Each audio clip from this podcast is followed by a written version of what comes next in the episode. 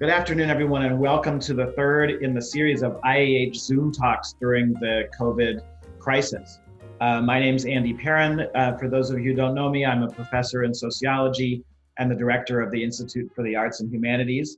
Um, and I'm thrilled to welcome today um, our two distinguished guests to this talk. Um, before we do that, though, let me just give you the, the necessary bit of, um, of Zoom etiquette please leave your microphone muted unless and until you're asking a question um, in the conversation. Um, and during the question and answer period that we'll have, we're hoping this to be a great IAH style conversation. Um, but please um, try and either raise your hand or use the chat function so that we can uh, make sure that everybody can get their comments and thoughts in as well. Um, our current next scheduled uh, IAH Zoom talk features David Keel uh, on the history of the IAH's involvement in academic leadership. That'll be on April the 28th at 10 a.m., and you can check our website for more information about that. Um, as many of you know, um, IAH is probably unique in the, in the world of uh, humanities centers and institutes because of its uh, long time and really successful engagement in academic leadership. Um, many, we have trained many um, outstanding leaders across the college and university. Um, and uh, today we have the, the great opportunity to hear from two of those folks who are great champions and friends of the IAH, themselves both alumni of the, um, of the academic leadership uh, program um, and terrific leaders of the university in this times of crisis. Um, so I'm happy to introduce them today and begin a conversation about how we engage with the principles of leadership um, that we believe in and we care about at the university in the context of um, obviously unprecedented crisis um, over the last couple of months. Um, our two guests today are Terry Ellen Rhodes, uh, Dean of the College of Arts and Sciences at UNC Chapel Hill, uh, she has been on the faculty, I believe, since 1987, a Tar Heel born and bred, uh, and a professor and former chair of the music department. Um, and Elizabeth Engelhardt, uh, John Shelton Reed, professor of Southern Studies and professor of American Studies, uh, and senior associate dean for the fine arts and humanities in the College of Arts and Sciences. Um, I've asked the two of them to give a few thoughts about leadership in times of crisis, and then we'll open it up uh, for a conversation among uh, everyone uh, who'd like to participate. Uh, this conversation is being recorded and we will um, edit it and make it available on the IAH website uh, in the future as well. So um, let me just begin then by welcoming um, first uh, Dean Rhodes. Thank you, Andy, and welcome everyone who's here today. I, I hope you're staying safe and well in this as Andy says, and is the word that we all are using this unprecedented moment for our country and for our world. Um, I'm so appreciative that Andy and the IH team asked uh, asked Elizabeth and me here today. We're honored to be here and to share our thoughts about leadership in times of crisis. Yes, extraordinary times for you for Carolina, but as you know, this university has weathered much, and it's 227 year history. Uh, won't even, I can recount a few Civil War, 1918 flu epidemic, two world wars, many other events of global consequence. I do have great confidence in this university and its community and the tradition that it has to come out of this ever stronger. We're going to be we're going to be going through a tough time. We are, but I do have confidence. And maybe that's one thing I just wanted to say first. Um, when Kevin was dean of the college, Kevin Guskiewicz, before he became chancellor, he used to talk about how Carolina was a leading global public university that was taking on the grand challenges of our time. And obviously, COVID 19 is huh, tops among that kind of challenge. I know this talk isn't meant to be specifically about how UNC is responding to the pandemic, but the suddenness with which we've all had to respond to ever changing current events was, in a way, a crash test for our university's senior leadership and continues to be on a daily, almost hourly basis. It's hard to know how good a team you have in place until it's been tested. But I, I want I do want to talk about our senior leadership team in the college and and really i'm so pleased with the way they've performed under these very trying circumstances. And i include andy perrin in that in that leadership team too with the way chairs and center directors and others um, senior associate deans are just I, I, really want to acknowledge all of these leaders extraordinary efforts um, who have really worked tirelessly to serve our students, continue our research, and otherwise advance our mission during this pandemic with no clear timeline of a return to normalcy. But let me start my part of the presentation with some of the core attributes for strong leadership, at least the ways I think about it in terms uh, in, in a time of crisis. I think it's really important to know one's mission one's vision and values. So, of the College of Arts and Sciences, of the university. I do think that's having that as a guiding beacon is critically important. So, vision, mission, vision, value, strategic plan, uh, keeping that uppermost in one's mind about the priorities of the institution and how important that is to maintain that as we're going through a difficult period like this. In the College of Arts and Sciences, our mission statement is think, communicate, collaborate, and create for meaningful lives. That's meant to apply to our faculty and staff as well as our students.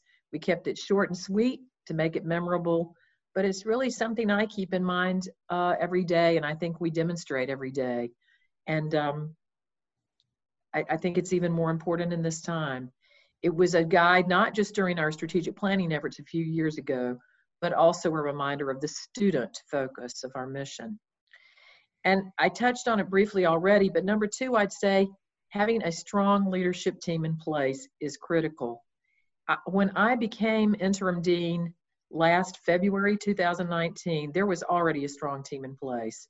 We're talking about Rudi Colloredo-Mansfeld and, and, and Chris Clemens and Kate Henz and Abigail Panter. I mean, an outstanding team of people.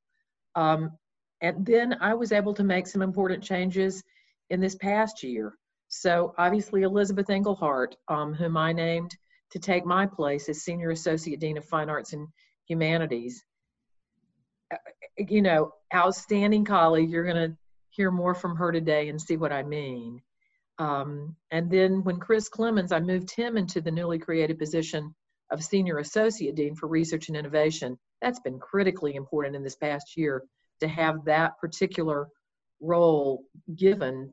We were, you know, in spite of the size and complexity of the college's organization, we were the only school that didn't have a, a research dean.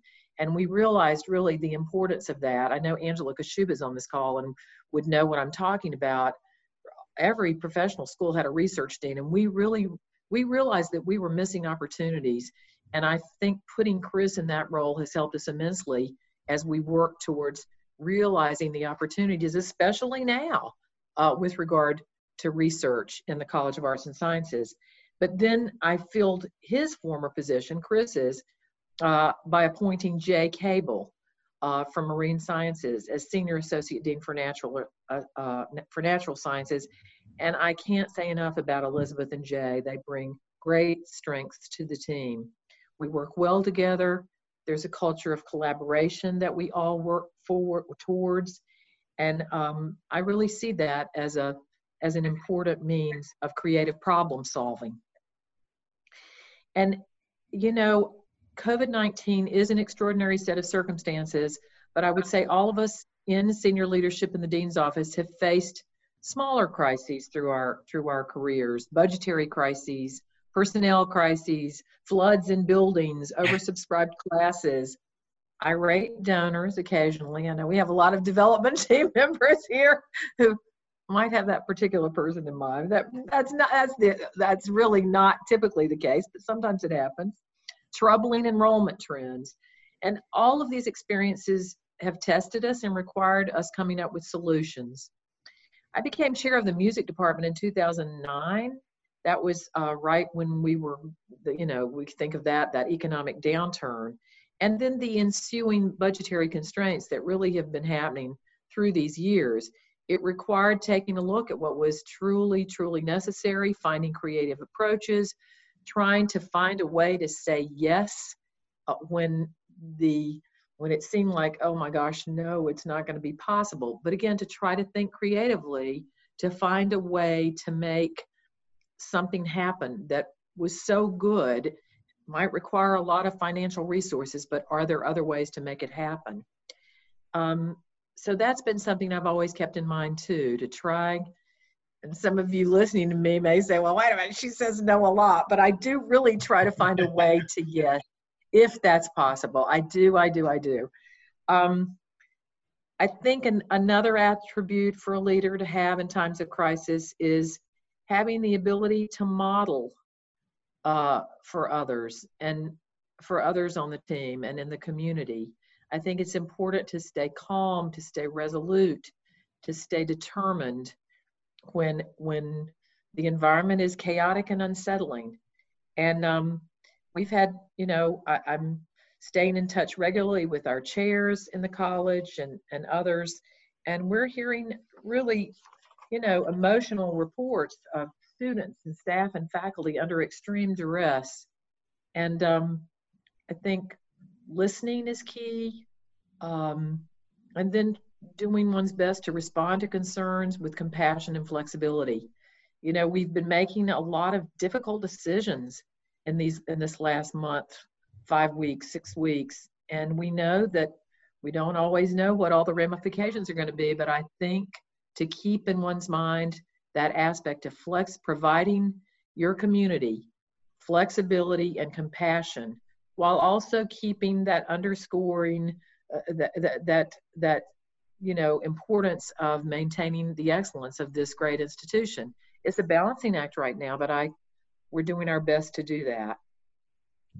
I have to bring up Brandon Bayne I think he's he's become a rock star in these last few weeks. You know, he's our religious studies professor who put out that revised syllabus that kind of went viral. It starts out nobody signed up for this. And this, of course, means COVID 19 and all that it has brought in its wake. He talks about it being a time of flexibility, compassion, and support for one another. The humane option is the best option, and we all agree with that. And, and when you agree to serve as a leader, you do in fact sign up for this, dealing with the mm-hmm. unexpected. It's your role not just to triage in times of extraordinary circumstances, but to provide whatever support and resources you can, plus the vision to see beyond the immediate moment, to, to, to think short term as well as long term, and to help anyone who is looking to you for direction. I must say, you know, I think it's so important for all of us to be as responsive and open and accessible to students, staff, and faculty. I always have had that as a motto for myself, but even more so now. Well, where I'll pick up the phone and talk to a student or a staff member, um, and some are reaching out to us like that. I know you're feeling this, having the same situations happen donors, alumni. I see Ann Collins because she and I are working really hard on a lot of that kind of work. But that is really, really critical now more than ever. Um, and and I also just want to add one more thing as an artist myself. And here we are with our Institute for Arts and Humanities audience. There is no doubt, and I've always known this, but as we've seen in the last five to six weeks, the way the arts and humanities are bolstering people in such a time of uncertainty and trouble and crisis. And i've turned to it more my uh, you know to these areas myself. I mean elizabeth and i were just talking as you all tuned in. I mean i'm a pianist and a singer myself and i have you know been at home sit down at the piano much more frequently than i used to and playing through. I mean i'm I really don't practice with regularity like I did as a piano major at Carolina, but I mean, I have, you know, I'm pulling out Bra- uh, Bach preludes and fugues, which are really hard to get back into the fingers, but it it somehow brings like this order and and sense sometimes to things, or to you know play through Chopin etudes and impromptus and Brahms. You know, I, I, something about that gives me great peace and serenity. Part of it is that being a part of it. I'm also listening to a lot more music and and and um, taking these virtual tours of museums. I mean, I love all the links that we're seeing that are being put out by cultural institutions there, or like what we're doing today, what IAH has put forward, what we have, you know, Playmakers is doing, you know, masterclass with Ray Dooley, and we have, you know, Carolina Public Humanities doing virtual Zoom talks, and we have, I mean, people are stepping forward across the university, but I have to especially applaud artists and humanists in this period because I do think and I hope that we come out of this with people recognizing more fully the importance of arts and humanities in our lives and and not just as a release or a refuge mm-hmm. but as an inspiration as a way to think more broadly as a way to empathize as a way to learn as a way to find insight. I mean, people have known it's there all along, but I think in this moment, I'm hoping that it will be more broadly recognized of the importance of the arts and humanities. And so I just wanted to say that as well. Um, one other thing I do want to say is I think now is a time for self care and for care for others really being kind to ourselves and kind to others. And I'm, you know, we're we have lots of resources, support resources, mental health resources. But just, you know, not being too hard on ourselves. We're doing our best in a very difficult time. I mean, I love to read, I like to play tennis, I like to walk, but just finding joy in those simple moments and whether it's with family or friends you know it might be a very maybe you're by yourself at your home. Uh, maybe it's just getting on the phone more often or zooming or whatever with your with your friends and family but just finding those moments of joy. I'm hoping that that too will be something that continues on after this crisis that we found is really more meaningful in our lives than we ever knew. So um I do want to also thank the IAH Academic Leadership Program. I went through it in 2011 when I was chair of the music department right before Karen Gil, our dean, our then dean, named me as senior associate dean. And, and what an outstanding program that was and continues to be, providing excellent resources and an invaluable network upon which I still draw very much. Um, but we'll riff a little more with each other. Elizabeth, I know, has some thoughts she wants to share about um, this topic, being a leader in a crisis and what that means. Terry, thank you so much for those comments. Um, and um, Elizabeth. Indeed. Um, Terry is a hard act to follow, but it's always a pleasure to get to. And, and thank you all. It's, um, it's really important, I think, for us to have these moments of shared conversation. And so I'll try to be brief so that we can get to that part where we're sharing conversation. um, I'm from Appalachia over in Western North Carolina. And, you know, the Appalachian Mountain Range is one of the oldest mountain ranges on the planet. This time of year, it's filled with the most fragile of new life of things sprouting and blooming and growing. And I've been thinking about that recently because I think that sometimes in a moment of crisis, we can have a really unstable relationship to time. It, it feels like it's moving way too fast and we're having to react and, oh, we better make a decision quickly, we better move, move, move. Or that we're stuck and we don't know how to move and maybe time isn't moving forward because we're in this moment and we can't quite see our way out of it. Um, and I think that for me, one of the things that has been really helpful in those moments is to remind myself of what our community's shared principles are, what future we're trying to walk toward together. And I mean that not in lockstep. I love the messiness of universities in particular. I love that we go in a lot of different directions, but I think we do have one or two shared ideas and shared visions for what a future is. And for me, if I can remember that, and then I can remember some kind of key questions to ask about how we might get there. And they're questions like Are we listening to as many of us as possible? Are we making space for um, exchanges? And are we making space for the expertise that's around us that we don't necessarily ourselves have? Um, and then are we remembering what that what that community should be and should look like and how we might move toward it then we can be proactive rather than just reactive i think it's dangerous in a moment of crisis to just react i think we have to react i think we shouldn't turn from making the best possible decision we can in a moment even though it's not the best possible decision ever I think we have to do some of those things but i also think we need to remember to do some of that proactive thinking also. How are the decisions we're making today helping us get toward that shared future, even if it's not taking the pathway that we ever imagined that we'd take? I also think that particularly this moment reminds me that, um, you know, universities are a really good human idea. We don't do it right all the time. We can always do it better.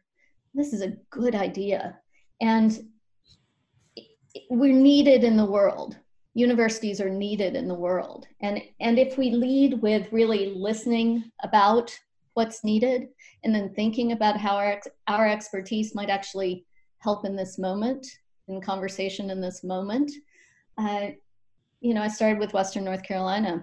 Um, the unc system is the biggest employer in the state of north carolina. It's also the archive of record for our state. And again, we haven't always done that perfectly. We don't have, we, we didn't, because of our structures of power, we didn't get all of the important voices into those archives, but but we hold those archives and there's a great trust in that and a trust and a responsibility to make those better and that that matters it matters for the south it matters for the world I, and then again what matters is if we show up and we listen and we think about what the fight is and we think about how we can do it collectively and collaboratively. So then I guess I would just say the last thing for me um, is I grew up among people who always led with, um, let's go together. Let's walk down this pathway together. But if you need me to step forward, I'm going to step forward. I'll stop there. Wow. Told you, I think we should get to the, the conversation yes. part. Fabulous. Thank you both for those for those thoughts. There's a ton I think for us to think through and work with. And you know, I I hear um, in both of your comments um, both your own um, histories and values and um, and and styles, uh, and also I think I hope some of the um, the values that are part of the academic leadership program that ask us to take those big picture questions and make them into how do we do something good at the university. So, um, so thank you both for that. I'd like to open it now for um, questions, thoughts um, about how um, you know how leadership works in times of crisis. Um, if you'd like to uh, to raise a question or make a comment, please either uh, use the hand raising function um, or uh, open uh, open the chat. You know, there's a there's a quote um, from uh, the great 20th uh, century sociologist Pierre Bourdieu. I was frantically searching for it on my phone, but I couldn't find it, so I'll, I'll paraphrase him. The quote is that we have to navigate between the never been seen before and the nothing new under the sun. Um, and to me, this question about um, you know how you um, work with the strategic plans that have been made before and the values that we hold as pieces of the university and the um, the, the, reasons we all were here that um, those are the, the enduring things but how you address which of those um, need to be put on hold or need to be shifted in the face of you know honestly this is pretty pretty much as close to something new under the sun um, you know, I, would love any thoughts that either of you might have about um, how you triage those two different kinds of questions. Well, I'll start. In my comments, I think part of what I was saying, it is a constant balancing act. And that is a great way of saying it, really, of, of your two poles and um, I don't know that I have the right answer for that or a real or a strong answer. I, I think again, it's um, hearing many voices, just as Elizabeth was saying, and being aware. And, and you know right, right like right now when i'll just bring up graduate students there is no mm-hmm. doubt that graduate students are and staff among our most vulnerable populations right now and that we need to make sure we are doing our very best for them in this moment so it, I, am kind of getting specific with a very broad question andy but I, I think it is such a balancing act but it also this whole short term long term our financial constraints i mean that's always in my mind too and yet my impulse really is to think, as I said, in the humane, compassionate way of how mm-hmm. to help people through this time. That's not exactly answering your question, but it is constantly, I mean, on an hourly basis, a balancing act for us. And it is hard. And we don't always make the right decisions. And, but I'm hoping that as we wade through all of this, that we are ready to you know, and we've done this already too with some of our uh, decision making that then we extend some deadline or we realize, wait, that wasn't quite right. Let's shift here. I think the important thing is as a leader to be able to not always so hard and fast, but able, you know, that there is a, a flexibility in our decision making too, that we might have thought we made the right decision. Wait a minute, now we're seeing some ramifications that mean that we weren't expecting. So we need to shift and and turn and make it right what whatever we you know unwittingly didn't do. I mean it's it, i think it's that kind of constant sensitivity and um, ability to listen and, and change. I think that's very important right now. Elizabeth you may want to add something to that i'm not sure i answered your question andy. Uh, Terry, I think you touched on something I've done a lot of thinking about recently, which is that a lot of our daily life right now, and, and many of you may find that in the in the worlds you're walking around in, um, come down to the one-on-one interactions. And mm-hmm. that that's ironic to say since we're separated from each other. And right now those interactions are are sometimes take a little longer or a little more awkward because we don't we're, we're learning new skills about how to understand each other with these um, divisions between us. But you know i think that um, exactly what terry is saying is that the, if those if those um, principles or missions sound good maybe work on a big scale but then you find that oh that doesn't work on the on the one-on-one interactions probably they need to change a little bit and and vice versa that those one-on-ones have to have to work for the whole community also. And I, I know i'm being inconsistent in that answer but i think that um, thinking about how we can move back and forth between the scale of what we're thinking through but always remembering that those one-on-one interactions i mean we are nothing if we are not each of us together. So, so remembering what those one-on-one interactions are, I think, it, at least for me, is a good guidepost. I have a question. This is Angela Kashuba from the School of Pharmacy. Um, you talked a lot about listening and the importance of listening. And what I think I've learned over the past few weeks is that you cannot over communicate to people, particularly in this time of isolation. Things that you know might not have mattered before it now matters a lot to people to know about even if it doesn't affect them directly so i'm just curious as to what you have found and what has resonated um, with the college on types of communication or best ways to communicate in a time of crisis Thanks, Angela. And it's been great to be with you. I mean, we've had more um, communications ourselves at an upper level administration. Bob Blouin, our provost, has been calling all the deans twice or two, two to three times a week to give us updates and and uh, Kevin and his cabinet meetings. And that is important, like you're saying, Angela, to hear about the whole spectrum of event of of of all, with all the issue, all the situations that are going on right now in this crisis, and that has been important. So I think about that in our college level. Again, it's a huge, complex organization with, you know, a thousand full-time faculty, almost 20,000 students, uh, 650 some staff, a lot of part-time and adjunct people. So it, it is a, a huge community, and that has been um, something that I've been aware of.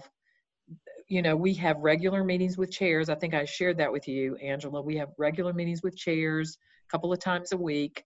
That's more frequently than we used to, to, to meet. Uh, senior associate deans would meet frequently with their divisional chairs, and they're still doing that. But this broader uh, community of all the chairs meeting together in this time seemed to be an important uh, to have more frequency with everything that's changing so so quickly. Um, and then we hear from them that they're meeting more frequently with their faculty and staff. And I am trying to meet with staff as well, with departmental managers, with others, to just share my thoughts and concerns and, and to give encouragement. But, you know, I, I do know that some people are doing more with social gatherings on Zoom. I haven't done so much of that. And that's been more with the size. I mean, I, I shouldn't say not at all, but that's been more, I think, with the size of the college. Um, I have heard from chairs and others that they're, and certainly like what IAH, CPH, others are doing um, with kind of happy hour events and things like that. Bingo, someone was telling me about. You may be doing that. I see Ann shaking her head. And Collins, you all may be doing that in Arts and Sciences Foundation.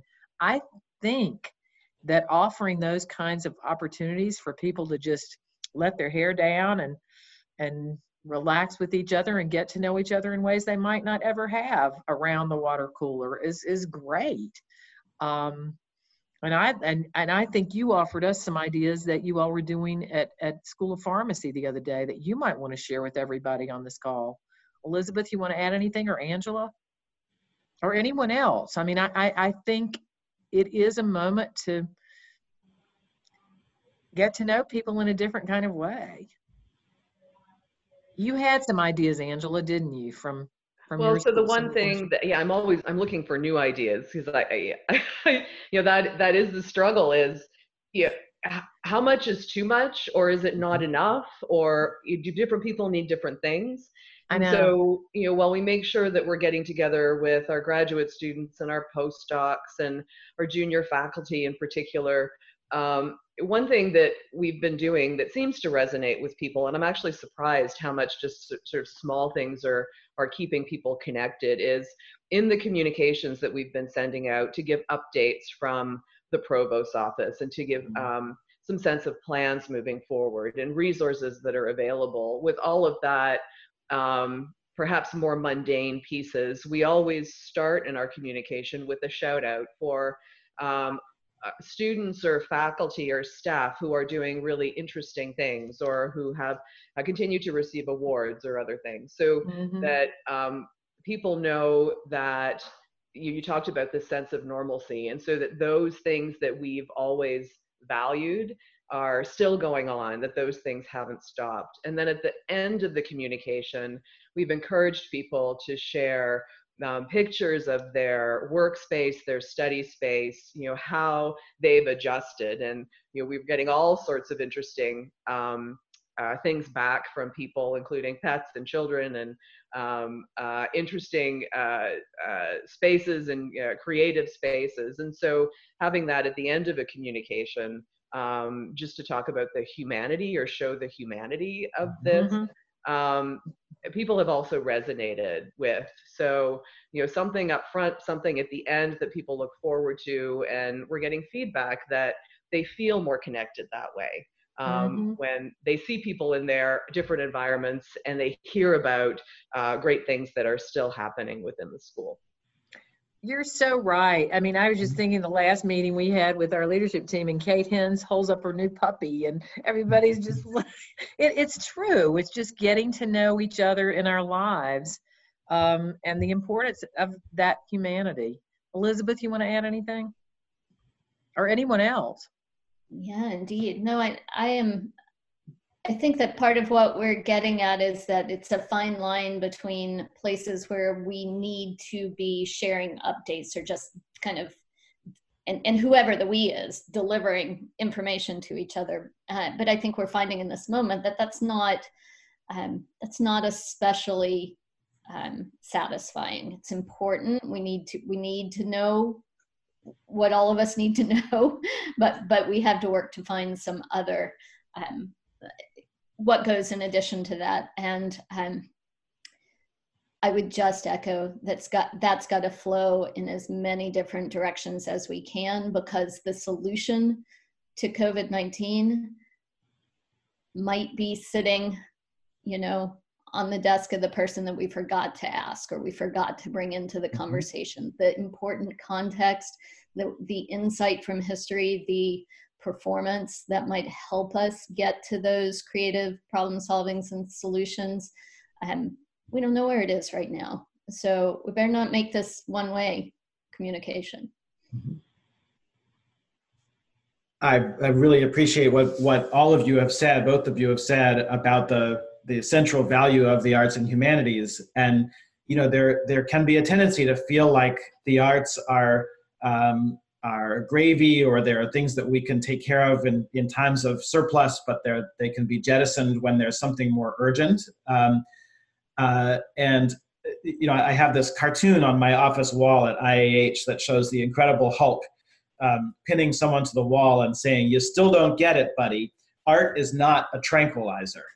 Uh, and um, I love the the point of this of this message that you know what we want to be trying to do is actually demonstrate the value both now and i was just this is an aside but the i'm going to pronounce her name wrong but um, Kizzmekia Corbett the amazing carolina graduate who is uh, the nih's vaccine lead right now. Um, i was happy to read that her undergraduate major was sociology uh, and, and we're happy to claim sociology as a humanity. Um, but um, that the that understand spoken by a sociologist we all know. Indeed. Um, so I, I you know I, the ability to understand that this is not just um, a, an epidemiologic not just a scientific crisis but it is also a human crisis.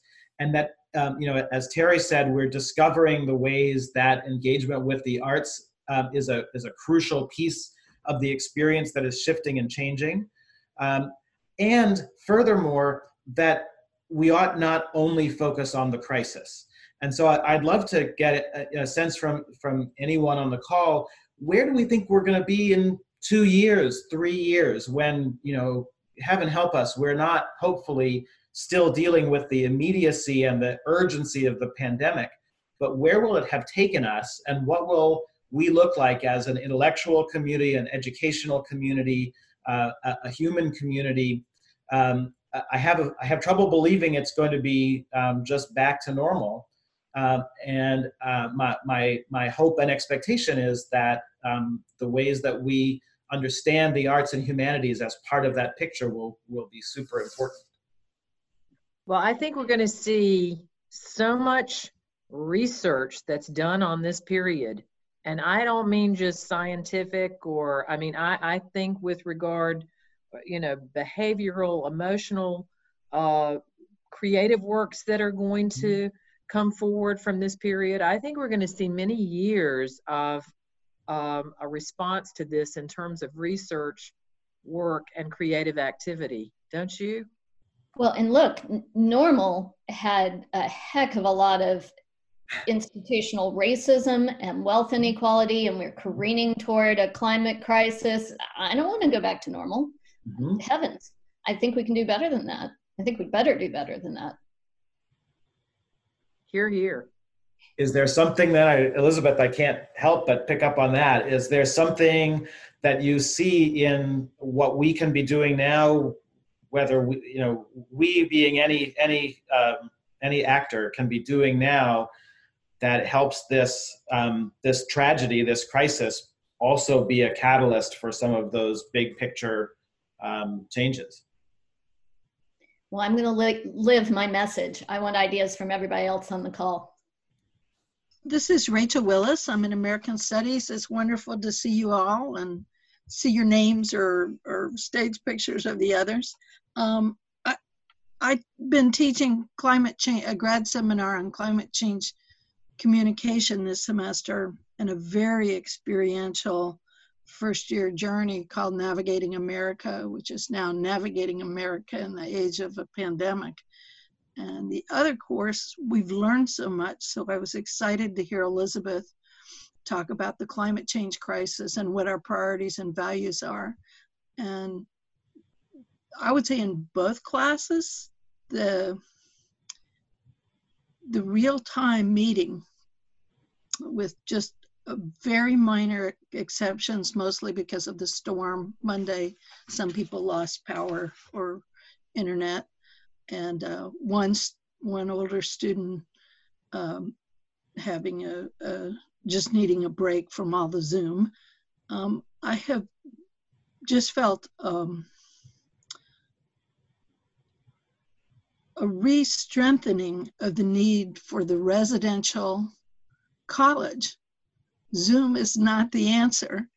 Um, this I can remember when Michael Hooker introduced the laptops and everybody said, "Oh, we're gonna we're gonna tape you all and put you in a can." Some people are good at this. Um, I'm teaching two classes, but I I audit four other classes every day, four classes a week. So every weeknight, Monday, Tuesday, Wednesday, Thursday, I go to a graduate class or something outside the university, and it's not the same.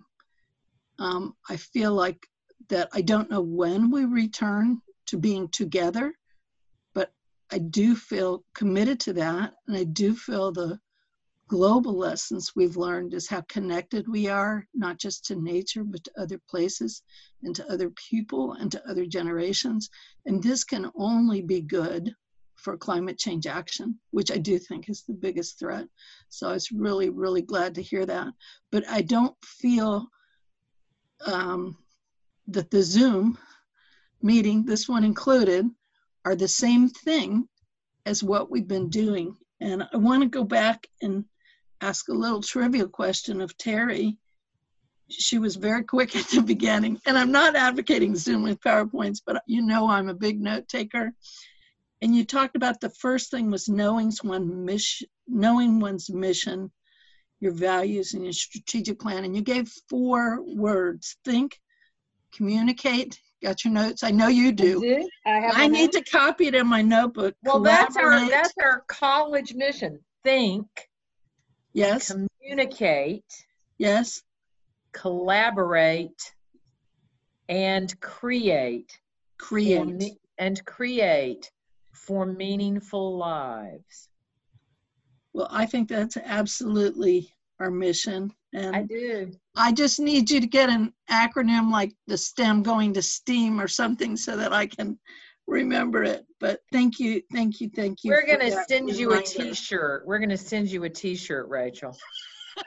Help me remember that. Anne's nodding her head. Somebody help me remember that, okay? Oh, my our, but that got our College of Arts and Sciences Synergy Unleashed t-shirts with that on the back. Terry, so those, you, those t-shirts are pretty um, they're pretty hard to come by these days. Are they? Oh, really? All right, then I'm in. I will I'll, try to find one for you, Rachel. The very largest size. I've uh, earned um, the COVID 19. You've heard about that. We're entitled to a 19 pound weight gain during this with no guilt, no judging. exactly. Yeah. Um, and and I, I just want to say how energized I am by our students. And you asked for one small thing that I've done. I brought back something I hadn't done in a while um, for my first year seminar, but I've also brought it back for my grad seminar. And it's a college planning template. And uh-huh. we're doing that Monday, where every break period, every um, semester, and it doesn't catalog the things on their transcript, it catalogs the co-curricular things and the extracurricular and the friendships and the internships and the travel and the, the transformations they find in themselves. And I'm trying to redo it this weekend for the COVID. I'm, I'm building that in for the freshmen and reminding them of this huge thing that they overcame their 1st year, but how Mhm. it's not going to derail them, like Elizabeth says. It just changes the path um, as we do navigate COVID. But uh, I'm, I wrote, I don't, I don't know what, ha- they're not applying for jobs and internships. Um, I haven't written a recommendation since that Friday that spring break happened. And I was asked to do one by a freshman to renew her scholarship. And it was, first, it was really hard because I didn't even have a complete class. But then I realized everything they overcame, and I need them to write that down on a resume. Um, so when they're thinking back at this period, they don't think about the weight gain or friendships that were truncated their freshman year or graduations or other things that they they realize that this was a global event that changed their lives and their values we hope to meet the upcoming crisis. So thank you both very very much for joining us Well, uh, Rachel, leading us today Rachel, you are, and I've known this for many years, you're a friend and colleague from many years, but I also know what an outstanding teacher you are. And just from those kind of comments that you're saying right now about having your students look at, you know, at that aspect of it, I think is outstanding. I think that's so great. So thank you for all that you continue to do. And, and I'm seeing Vigi, um, I was just going to suggest we move to that question. yeah, Yes. I Yeah, I'm see that. And Vigi, thank you for that question. And I- I will tell you, and I'm going to go back to a personal situation. I mean, as a performing artist, the and and so I'm a for those of you who don't know, I'm a, I'm a pianist, but I'm also a singer, and especially as in both of those roles, but especially as a singer, when you get up on a stage and you're sharing, and that is the word, sharing the art with you know you the people with you in that room or auditorium or whatever. There is a great and and this is as a teacher too. Any of us as teachers as uh, foundation officers out there is a vulnerability when we are out in front of the public in any way like that. And and so i i actually know that that openness to being vulnerable can also engender the opportunities for incredible communication. Mhm. and it, it is a big risk taking. It's like the biggest risks you know are often the highest rewards when you when you step out and do that. So i am one who believes in sharing vulnerability. I mean you know i also know as a female leader quite frankly that that probably through the years has been maybe something that not everybody agreed with me about but i for me that was the right thing. And i do think that authenticity as a leader is very very important. Truth telling directness uh, the real person that you're seeing as opposed to someone who's just kind of you know reading i was reading some as i prepared some remarks but but you know what i'm saying? Showing your real self i think is really really important to not every leader perhaps would follow that um, directive but i i think that's critically important. I'd love to hear what you think about it vigi and elizabeth may want to say something as well. Anybody in the in the call in the in the zoom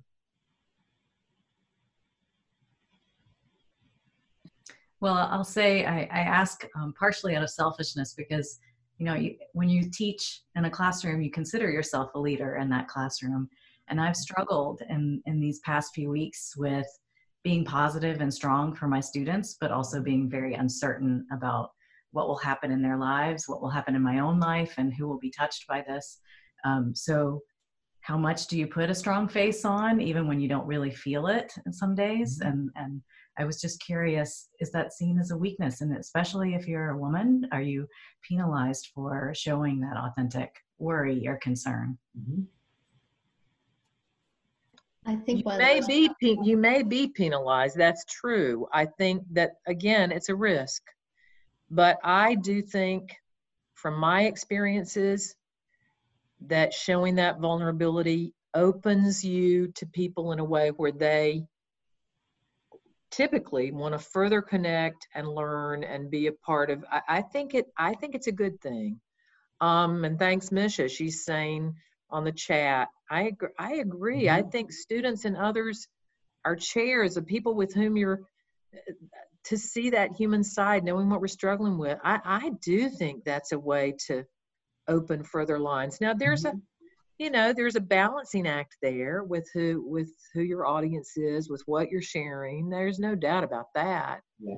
but i think that's important elizabeth I, you were going to say something oh go ahead i was just going to say that i think three of the most powerful words we have right now is i don't know mm-hmm.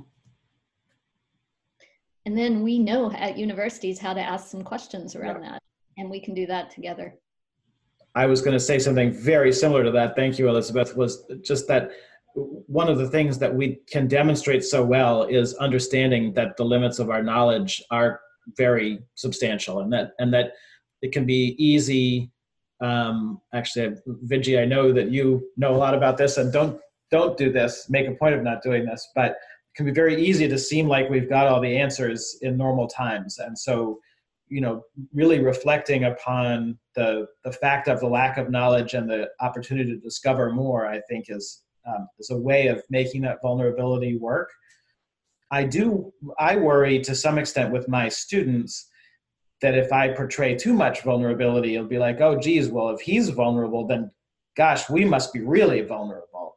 Um, and so that that flip side of it worries me as well We've got another question here. Um, both Terry and Elizabeth mentioned art and archives. One of the things I've read about, it says the 2018 pandemic, I assume it means the 1918 pandemic, is that it didn't result in a lot of enduring art or sharp historical memory. People were eager to forget. So, what do we think productive art or remembrance might look like on the far side of this? How do we remember well?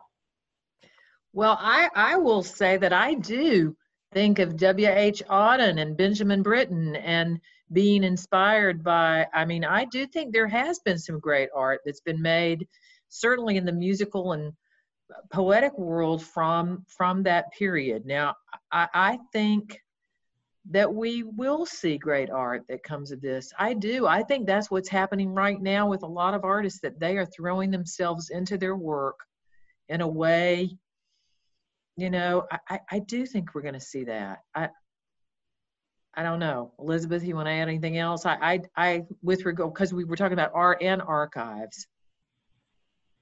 Uh, I, I've been thinking recently about Melinda Russell, who uh, was a woman uh, lived in the 19th century, uh, was was from um, a part of Tennessee that's no longer on the map.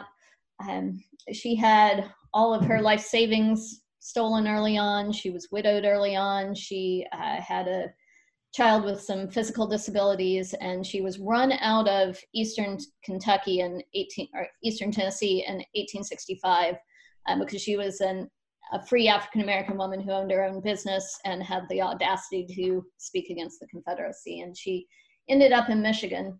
And the thing that she had were her recipes. She she had run um, a uh, bakery, she had run a boarding house, she had recipes in her mind. And so we are fortunate to have, I think, a, a sum total of two extant copies of her cookbook in our world archives mm-hmm. right now.